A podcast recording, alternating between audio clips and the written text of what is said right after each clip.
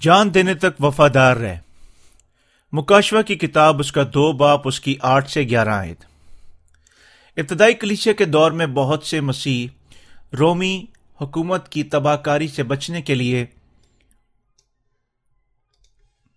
کسی محفوظ مقام کی تلاش میں زمین پر مارے مارے پھر رہے تھے۔ رومی شہنشاہ نے نیز و بادشاہ کے استقبال کے بعد بھی اس تباہ کاری کو جاری رکھا تھا۔ کیونکہ مسیحی لوگ آنے والے حکمران کی بادشاہت کا انکار کرتے رہے تھے، ابتدائی مقصین نے دنیاوی رومی حکومت کو پہچانا اور قبول کیا تھا۔ لیکن جب انہوں نے انہیں اپنے عقیدے کو چھوڑنے کے لیے کہا گیا، تو اس حکومت کا انکار کر دیا تھا۔ اور چونکہ وہ رومی حکومت کے اس مطالبے کے خلاف اٹھ کھڑے ہوئے اسی طرح ابتدائی کلیچے کی تاریخ تباہ اور اظہار رسانیوں سے بھری پڑی ہے۔ ہمیں اپنے آپ سے پوچھنا چاہیے۔ آیا کہ مکاشفہ کے کلام کا آج کے ایمانداروں کے لیے ہی مفید ہے یا اس کا کوئی اور مقصد ہے؟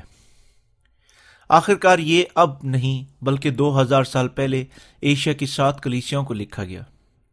پھر یہ ہمارے لیے کس طرح ضروری ہو سکتا ہے؟ یہ بہت ضروری ہے کیونکہ یہ خدا کا کلام ہے۔ خدا کے مستقبل میں ہونے والے بھیدوں کو ظاہر کرتا ہے۔ ہمیں جان لینا چاہیے کہ اب ہم کالے گھوڑے کے دور میں رہ رہے ہیں، جو تیسرا دور کہلاتا ہے۔ سفید اور سرخ گھوڑے کا دور۔ گزرنے کے بعد ہم کالے گھوڑے کے دور کے بالکل اختتام پر پہنچ چکے ہیں۔ تمام دنیا جلد ہی ایک عظیم قحط کا سامنا کرے گی۔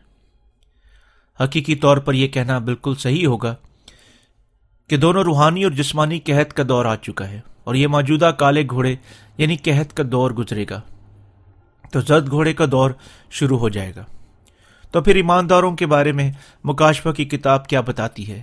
مکاشفہ کی کتاب ہمیں ان واقعات کے وقت اور عظیم رضا ثانی کے بارے میں نبوت ملتی ہے۔ کچھ لوگ کہتے ہیں کہ یہ ہمارے لیے اس کی کوئی اہمیت نہیں رہتی۔ کیونکہ ہم سب قبل از وقت اٹھا لیے جائیں گے۔ یہی وجہ ہے کہ اکثر اوقات بہت سے لوگ مکاشفہ کی کتاب کو ایمان کی بجائے محض تجسس کے لیے پڑھتے ہیں۔ لیکن ہمیں یہ جان لینا چاہیے کہ مکاشفہ کی کتاب آج کی دنیا کے لوگوں کے لیے انتہائی ضروری ہے۔ میں آپ سے پوچھنا چاہوں گا، آپ خدا کے کلام پر ایمان رکھتے ہیں، پھر علماؤں کے نظریات پر زیادہ بھروسہ کرتے ہیں۔ قیامت کے بارے میں بے شمار نظریے ملتے ہیں جس میں ہزار سالہ دور مقدسین کا اٹھایا جانا، بعد عیسیٰ رسانی اٹھایا جانا عزا رسانی سے پہلے اٹھایا جانا وغیرہ وغیرہ شامل ہے یہ نظریے علماؤں نے اپنے تیار کیے گئے محض مفروضات جات پر اور نظریہ اور تفقع فکر پر، ان میں سے آپ کس نظریے پر ایمان رکھتے ہیں؟ بہت سے لوگ کہتے ہیں کہ وہ ثانی سے پہلے اٹھائے جانے پر ایمان رکھتے ہیں۔ لیکن ان کے پادری صاحبان نے ان کو یہی بات سکھائی ہے۔ لیکن میں آپ کو حقیقی اور واضح طور پر یہ بتانا چاہوں گا کہ آپ اور میں سات نرسنگوں کی آفتوں سے گزر کر نئے عظیم اظہار ثانیوں کے درمیان تک رہیں گے، بلکہ یہ ہمارے لیے ٹھہرایا جا چکا ہے۔ کہ ہم عظیم ادھر ذہن سے گزریں تاکہ ہمارے ایمان سچا ثابت ہو اور ہماری قوت دگنی ہو جائے۔ وجہ سے ہم اس رسانیوں پر جو ہمارا انتظار کر رہی ہیں ان پر غالب آ سکیں گے۔ ذرا ایک لمحے کے لیے خیال کریں کہ اگر آپ عزا رسانی سے پہلے اٹھائے جانے پر ایمان رکھیں گے تو کیا ہوگا؟ کیونکہ میں تو عظیم عزا رسانی سے پہلے اٹھایا جاؤں گا، اس لیے مجھے ان عزا رسانیوں کی پرواہ نہیں کرنی چاہیے۔ اس طرح سے ہم اپنے ایمان کو آخری وقت کے لیے تیار نہ کر سکیں گے۔ جب سات سالہ عظیم اظہار ثانیوں کا دور آئے گا، جیسا کہ خدا ان کا کلام فرماتا ہے، جنہوں نے اظہار ثانیوں کے لیے اپنے ایمان کو تیار نہ کیا ہوگا، جس کی وجہ سے وہ پریشانی اور مصیبتوں میں پھنس جائیں گے۔ حتیٰ کہ موت کا شکار بھی ہو جائیں گے اور یہ ان کا نام نہاد یس مسیح پر ایمان ہوگا، جس کی جنبش کھانے کی وجہ سے وہ نبوت تک پہنچ جائیں گے، بلکہ بہت سے لوگ ادھر رسانیوں پر غالب نہ آ سکیں گے اور اپنے ایمان کو جنگ کی شکست کی حالت میں کھو دیں گے۔ بعد رسانی سے اٹھائے جانے کے نظریات کو ترجیح دیتے ہوئے بہت سے مسیحی ایمان رکھتے ہیں کہ وہ پوری سات سالہ عظیم رسانیوں سے گزریں گے اور ان کے اختتام پر وہ اٹھا لیے جائیں گے جب وہ یسو مسیح کی دوسرے آمدسانی ہوگی۔ اس طرح وہ سات سالہ مصیبتوں کے دور سے گزریں گے، جس کے لیے وہ اپنے ایمان کو گرم جوشی سے تیار کرتی ہیں۔ لیکن ایک بڑا خوف بھی موجود ہوتا ہے۔ اس بات سے کہ تمام آفات کا منظر ان کے لیے، بے شک تمام لوگوں کے لیے بہت خوفناک ہوگا۔ لیکن یہ بھی صرف ایک تعلیمی نظریہ ہے، جو خدا کے کلام کو رد کرنے کے لیے استعمال کیا جاتا ہے۔ ہزار سالہ دور شروع ہو چکا ہے۔ اس کے ماننے والے تنگ نظر کے لوگ ہوتے ہیں، جو ہزار سالہ بادشاہت کو محض علامتی قرار دیتے ہیں۔ ان کا یہ نظریہ کہ جسے ان باتوں کو علامتی ماننے سے وہ مسیح ایماندار کو اپنی نجات حاصل کرنے کے لیے استعمال کرتے ہیں۔ اگر یہ نظریہ سچ ہے تو پھر ہمیں مزید بے پرواہ ہو جانا چاہیے کہ اس دنیا کے ساتھ کیا ہوگا۔ کیونکہ چونکہ ان کا کہنا ہے کہ ہم سب عزت ثانی سے پہلے ہی ہوا میں اٹھا لیے جائیں گے، اگر یہ سچ نہیں ہے تو سچ کیا ہے؟ اور کیا کچھ ہونے والا ہے۔ عظیم عزت ثانیوں کا سامنا اگر ہم نے بغیر ایمان کے ساتھ کیا، تو خوف میں پھنس کر رہ جائیں گے۔ جس کے باعث اپنے ایمان کا مقابلہ نہ کر سکیں گے۔ اور آخر کار ایزا رسانی اور امتحانات کے آگے ہتھیار ڈال دیں گے، جو باقی دنیا کے ساتھ ہم بھی ہلاک کیے جائیں گے۔ خدا ہمیں مکاشفہ کے کلام میں بتاتا ہے کہ جو پانی اور روح کی خوشبری کے وسیلہ سے نئے سرے سے پیدا ہوئے ہیں، انہیں عظیم ارسانیوں کے مسائل پر اپنے ایمان سے غالب آئیں گے۔ اور یہ زرسانی کے درمیان ازرسانی سے پہلے اٹھائے جانے کے نظریے کو بائبل کی سچائی سے الگ تھلگ کر دیتا ہے۔ اس کا مطلب ہوا کہ یہ دعوی محض انسان کا اپنا بنایا ہوا ہے۔ دوسرے لفظوں میں یہ جھوٹ ہے، نہ کہ سچ۔ حتیٰ کہ بہت سے لوگ پوری دنیا میں اظہر ثانی سے پہلے اٹھائے جانے کے نظریے کو قبول کر چکے ہیں۔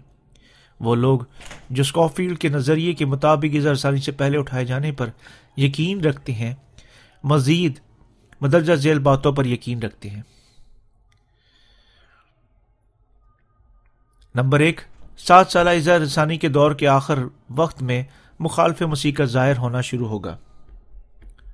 نمبر دو، مخالف مسیح عظیم اظہر ثانیہ کے سات سالہ دور میں دنیا پر حکومت کرے گا اور آدھا وقت نیک اور آدھا وقت بطور ظالم حکمران گزارے گا۔ تیسرا، یروشلم میں ہیکل کی دوبارہ تعمیر ہوگی۔ قربانیاں گزارنے کا نظام دوبارہ شروع ہو جائے گا۔ مخالف مسیح بنی اسرائیل کے سات سال کا معاہدہ کرے گا۔ پہلے ساڑھے تین سال کے بعد مخالف مسیح بنی اسرائیل سے یہ معاہدہ توڑ دے گا۔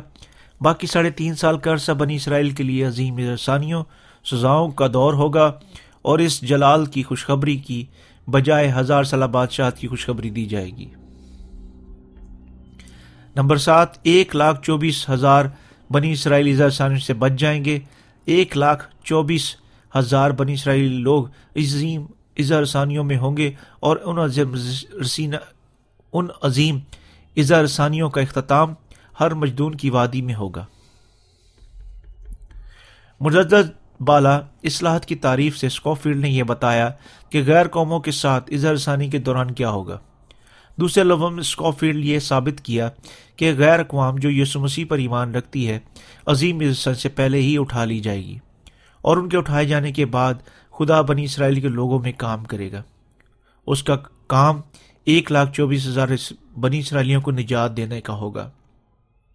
اس طرح سے وہ اپنے نجات دینے کے کام کو اختتام کرے گا اور تب ہزار سالہ بادشاہت شروع ہوگی۔ اسکوفیلڈ کے دعوے جونس نیکسی ڈیربی کے عظیم ارسانیوں کے پہلے اٹھائے جانے کے نظریے پر مبنی تھا، جس کا تعلق جان پہچان فرقے کیمل ماؤتھ برینڈن کا بانی تھا اور اس نے ایک پینٹی کاسل رہنما سے مل کر اس نظریے کی حمایت شروع کر دی۔ یہ رہنما ایک پندرہ سال لڑکی مارگریٹ میگلون جو اسکاٹ لینڈ کی تھی، اس کے، اس کی رویا جو اس نے اٹھارہ سو تیس میں دیکھی تھی کہ خدا نے مسیحوں کو عظیم ارسانی سے پہلے ہی اٹھا لیا ہے۔ جس جس کے بعد وہ بہت متاثر تھا۔ اور اس لڑکی کو ملنے کے بعد ڈربی نے عظیم مرزا سے پہلے اٹھائے جانے کے نظریے کی تبلیغ شروع کر دی۔ جان نیلسن ڈربی کی تعلیمات ایک امریکی نظریہ دان عالم اسکوفیلڈ نے اسکوفیلڈ ریفرنس بائبل کی اشتہات میں ساری عمر گزرا دی اور اس سوال پر غور کرتا رہا کہ مسیحوں کا اٹھایا جانا عظیم اظہار ثانیوں سے پہلے ہوگا یا بعد میں۔ جب اس نے ڈربی کا نظریہ یہ سنا تو وہ مکمل طور پر اس سے منسلک ہو گیا اور اس سے مکمل طور پر قائل ہونے کے بعد انہوں نے یہ نظریہ اسکوفیلڈ ریفرنس بائبل میں شامل کر لیا۔ اس طرح سے یہ پتہ چلتا ہے کہ اسکوفیلڈ کیسے اس نظریے پر بحث کرتا ہے اور ایمان رکھتا ہے اور آج کے دور میں مسیحی لوگ اس نظریے کو مانتے ہیں۔ ڈربی اسکوفیلڈ اظہار ثانیوں سے پہلے، اٹھائے جانے کے نظریے کی تشریح سے پہلے بہت سے مسیحی اظہار ثانیوں کے بعد اٹھائے جانے کے نظریے پر ایمان رکھتے تھے۔ لیکن اسکوفیلڈ جو امیر ہونے کے ساتھ موری بائبل انسٹیٹیوٹ کے پروفیسر تھا، مذہبی معاملات پر خاص طور پر اسکوفیلڈ ریفرنس بائبل کی وجہ سے شدید اثر رکھتا تھا۔ اسی وجہ سے عظیم سے پہلے اٹھائے جانے کا اسکوفیلڈ کا نظریہ بہت سارے دنیا کے مسیح طبقات میں مکمل طور پر اثر انداز ہو کر پھیل گیا۔ بس قسمتی سے؟ نتیجہ تن آج کے دور میں بہت سے مسیحی ایمان کی گہری نیند میں سوئے ہوئے ہیں۔ وہ اسی لیے سوئے ہوئے ہیں کیونکہ غلطی سے یہ سوچ رہے ہیں کہ مخالف مسیح ان کا کچھ نہیں بگاڑ پائے گا۔ ان کو عظیم زرسانیوں کے دور کے لیے ایمان کی تیاری کی ضرورت نظر نہیں آتی ہے۔ کیونکہ وہ یقین رکھتے ہیں کہ ان کے شروع ہونے سے پہلے ہی وہ اٹھا لیے جائیں گے۔ لیکن ہمارے خداون نے ہمیں ہر وقت جاگتے رہنے کے لیے کہا ہے۔ کیونکہ کوئی نہیں جانتا کہ وہ دھولا کب آ جائے گا۔ مگر افسوس کہ جو خدا کے کلام کی بے حرمتی کرتے ہیں، جو ابھی تک گہری نیند سوئے ہوئے ہیں ازر رسانی سے پہلے اٹھائے جانے کے نظریے پر یقین رکھتے ہیں۔ لیکن اب جاگنے کا وقت ہے۔ اب وقت ہے کہ آپ اپنے رسانیوں سے پہلے اٹھائے جانے کے غلط عقیدے کو دفاع کریں اور خدا کے سچے کلام کا یقین کریں۔ رسانیوں سے پہلے اٹھایا جانا رسانیوں کے بعد اٹھایا جانا کتاب مقدس کے مطابق نہیں ہے۔ آپ کو خدا کے سچے کلام کی طرف واپس آنا چاہیے۔ مکاشفہ کی کتاب اس کا آٹھ باپ، اس کی چھ آیت ہمیں بتایا گیا ہے کہ زرد گھوڑے کے سوار کا نام مخالف مسیح، موت اور عالم روا اس کے پیچھے پیچھے جس کا مطلب ہے، مخالف مسیح وہ قاتل ہے جو لوگوں کو جہنوں میں لے جائے گا۔ یہاں یہ بھی بتایا گیا ہے کہ اسے ایک چوتھائی زمین پر اختیار دیا گیا ہے کہ تلوار اور کال اور وبا اور زمین کے درندوں سے لوگوں کو ہلاک کرے۔ دوسرے لفظوں میں مخالف مسیح بھی وہی رویہ اختیار کرے گا جو رومی شہنشاہوں نے کیا تھا، بلکہ ان سے بھی بری بے حرمتی کی موت اور اظہار ثانی کے ساتھ مسیحوں کے ایمان کو تباہ کرنے کے لیے دے گا۔ آپ کو جان لینا چاہیے کہ زرد گھوڑے کا دور مخالف مسیح کا دور ہے۔ خدا ہمیں بتاتا ہے متی کی انجیل اور اس کے سولہ باب اس کی تین آیت میں۔ اگر ہم اس خاص وقت کو پہچان نہیں سکتے، تو پھر ہم یہ بھی نہیں جان سکتے کہ کس طرح ہمارا ایمان ہمارے پاس ہونا چاہیے۔ اس طرح سے ہم نہ بیج بو سکیں گے، نہ ہی فصل کاٹ سکیں گے۔ دوسرے لفظوں میں، ہم خدا کے لیے کسی کام کو نہیں، خدا کے لیے کسی کام کے نہیں ہیں۔ آج سر گھوڑے کا دور گزر چکا ہے۔ ہم کالے گھوڑے کے دور میں بہت جلد ساری دنیا معاشی استحکام کا شکار ہوگی۔ شہری کہل کال اور فاقہ کشی پوری دنیا پر حاوی ہو جائے گی۔ جب یہ تمام باتیں واقع ہوں گی، تب بہت سے لوگ پچھتائیں گے، اس لیے ان میں سے ایک کی مانند ہو کر نہ بیٹھیں، بلکہ ان میں سے ہو جائیں جو اپنے ایمان کی بدولت زمانوں کی علامتوں میں تمیز کرتے ہیں۔ آج کا دور کالے گھوڑے کا دور ہے۔ جب کالے گھوڑے کا دور گزر جائے گا، تو زرد گھوڑے کا دور آ پہنچے گا۔ مخالف مسیح اس دور میں ظاہر ہوتے ہی مقدسین کو بے دردی سے مارے گا اور دکھ اٹھائیں گے اور پھر اسی دور کو مقام شہادت کا دور بنا دے گا۔ مکاشفہ کی کتاب اس کے چھ باب، اس کی تیرہ باب، اس کی چھ سے آٹھ آیت میں اس نے خدا کی نسبت کفر بکنے کے لیے منہ کھولا۔ اس کے نام، اس کے خیمہ یعنی آسمان کی رہنے والوں کی نسبت کفر بکنے اور اسے یہ اختیار دیا گیا کہ مقدسوں سے لڑے اور ان پر غالب آئے اور اسے ہر قبیلہ اور امت اور اہل زماں اور قوم پر اختیار دے دیا گیا اور زمین کے سب رہنے والے جن کے نام اس برہ کی کتاب میں لکھے نہیں گئے جو بنائے عالم کے وقت سے ذبح ہوا ہے، اس حیوان کی پرستش کریں گے۔ یہاں اس سے مراد مخالف مسیح ہے جو ہمیں یہ حوالہ ہمیں بتاتا ہے کہ دنیا کے حکمرانوں کو شیطان کی طرف سے اختیار دیا جائے گا کہ خدا کی نسبت کو فربکیں مقدسین کو ستائیں اور یہ شیطان کی اولاد ہیں، جیسے ازدہ کے ازدہ کی طاقت دی گئی ہے۔ وہ اپنی قوت سے مقدسین کے ساتھ لڑے گا اور ان پر غالب آئے گا۔ لیکن مخالف مسیح کے آنے کا مطلب ہے کہ وہ صرف مقدسین کو شہادت دے گا۔ یہ صرف مقدسین کو جسمانی موت بیان کرتا ہے، لیکن مخالف مسیح مقدسین کے ایمان کو چھین نہیں سکے گا۔ اس لیے اسکافیلڈ بحث کرتا ہے کہ مقدسین اظہرثانیوں کا سامنا نہیں کریں گے، بلکہ سات سالہ عظیم اظہرثانی کے بغیر مقدسین کے لیے کوئی ہزار سالہ بادشاہت نہیں ہے۔ مقدسین نظر ثانیوں سے شہیدوں کے طور پر ظاہر ہوں گے۔ دنیا کی تخلیق کے شروع ہی سے بائبل کی نبوت یسو مسیح میں ترتیب دی گئی ہے۔ اسی طرح سے تمام دنیا کی تاریخ اس وقت ختم ہو جائے گی جب یسو کی آمد ثانی ہوگی۔ آپ کو ان سات ادوار کی تمیز کرنی چاہیے۔ جس کو خدا نے آپ کے لیے ترتیب دیے ہیں۔ ان مقاصد کی ابتدا یوں ہوئی ہے۔ پہلا دور سفید گھوڑے کا دور ہے جب خدا کا کلام مجسم ہو کر اس دنیا میں آیا تھا۔ دوسرا دور سرخ گھوڑے کا، یہ دور شیطان کا دور ہے۔ تیسرا کالے گھوڑے کا دور ہے جس میں روحانی اور جسمانی قحط کا دور ہے۔ چوتھا دور زرد گھوڑے کا دور، مخالف مسیح کے ظاہر ہونے کے دور ہے۔ یہ سات نرسنگی مقام شہادت کا دور بھی ہے۔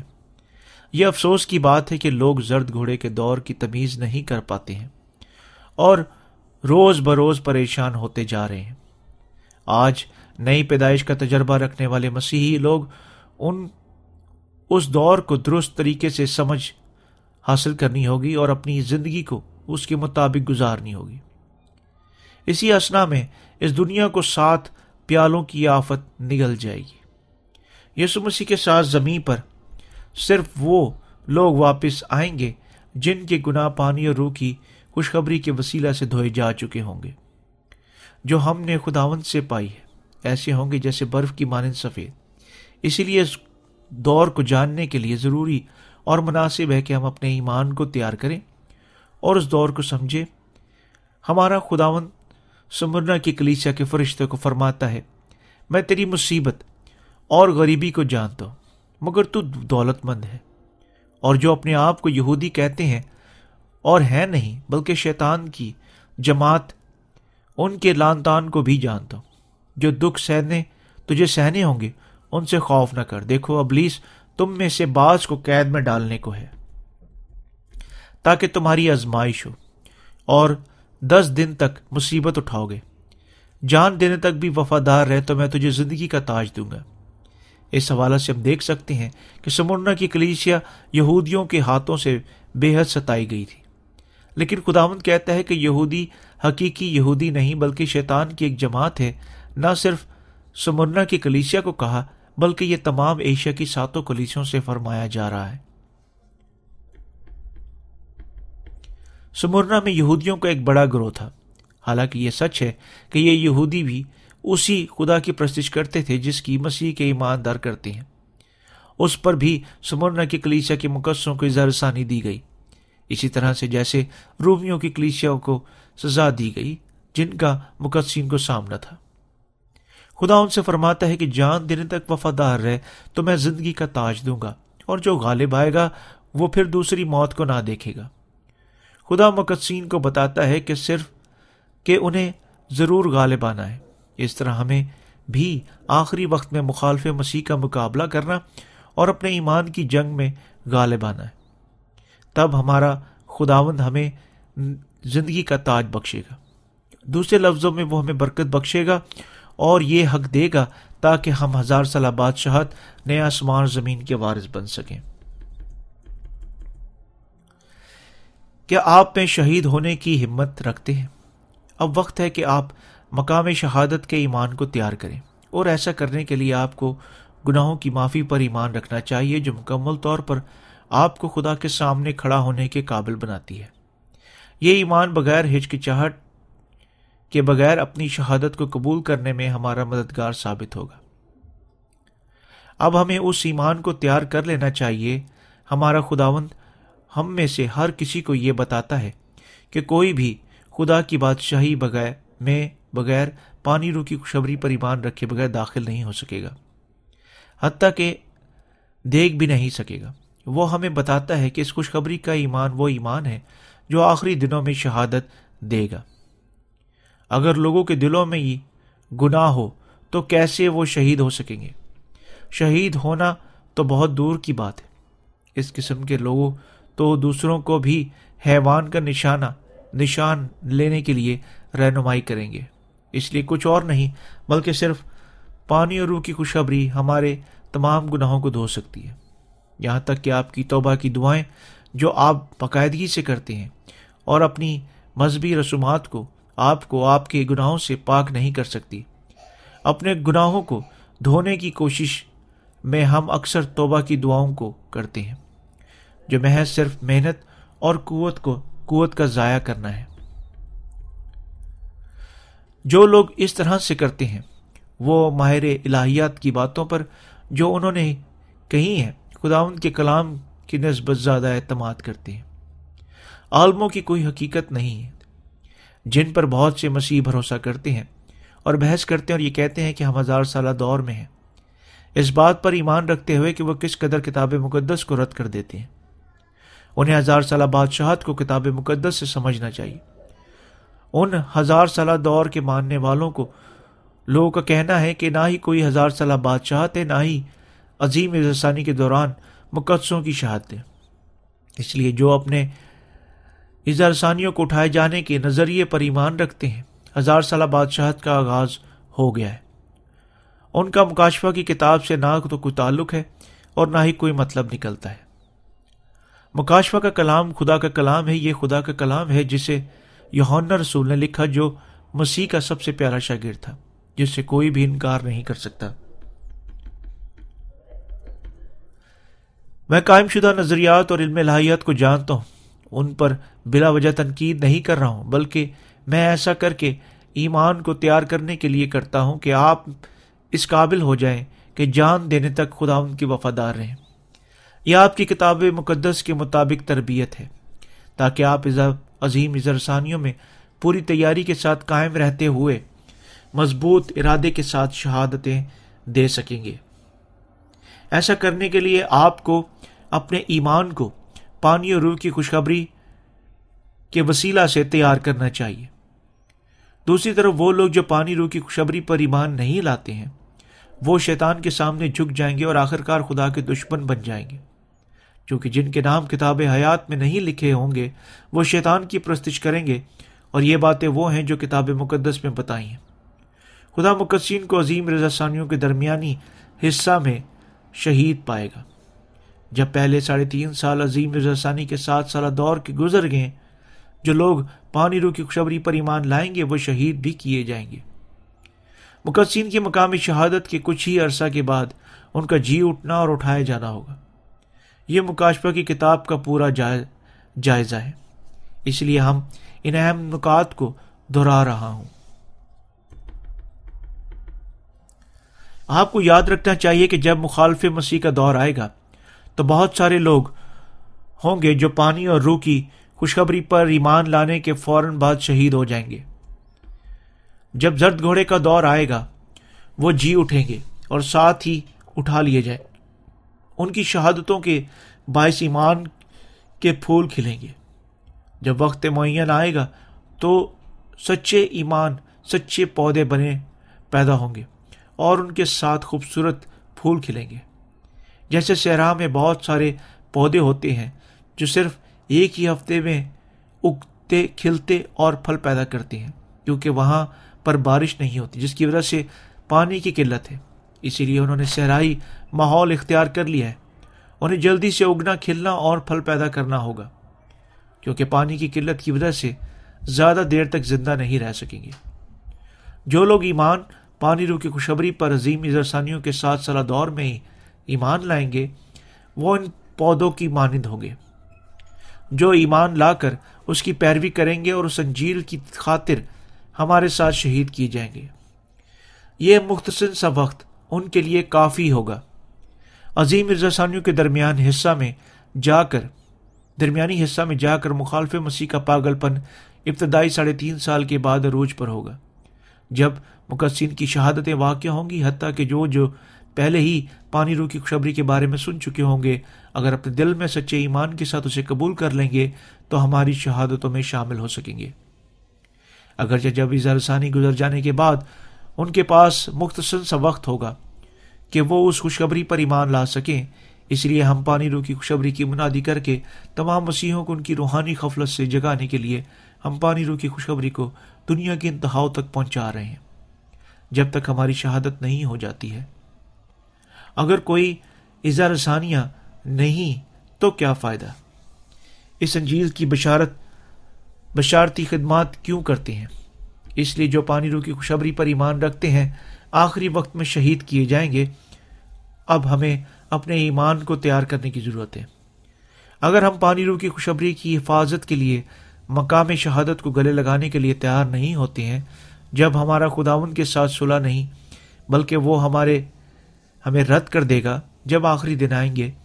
ہم اپنے آپ میں مصروف ہوں گے اور کہیں گے خداون میں بہت مصروف ہوں۔ تھوڑی دیر میرا انتظار کیجیے اب میں توبہ کرنا چاہتا ہوں۔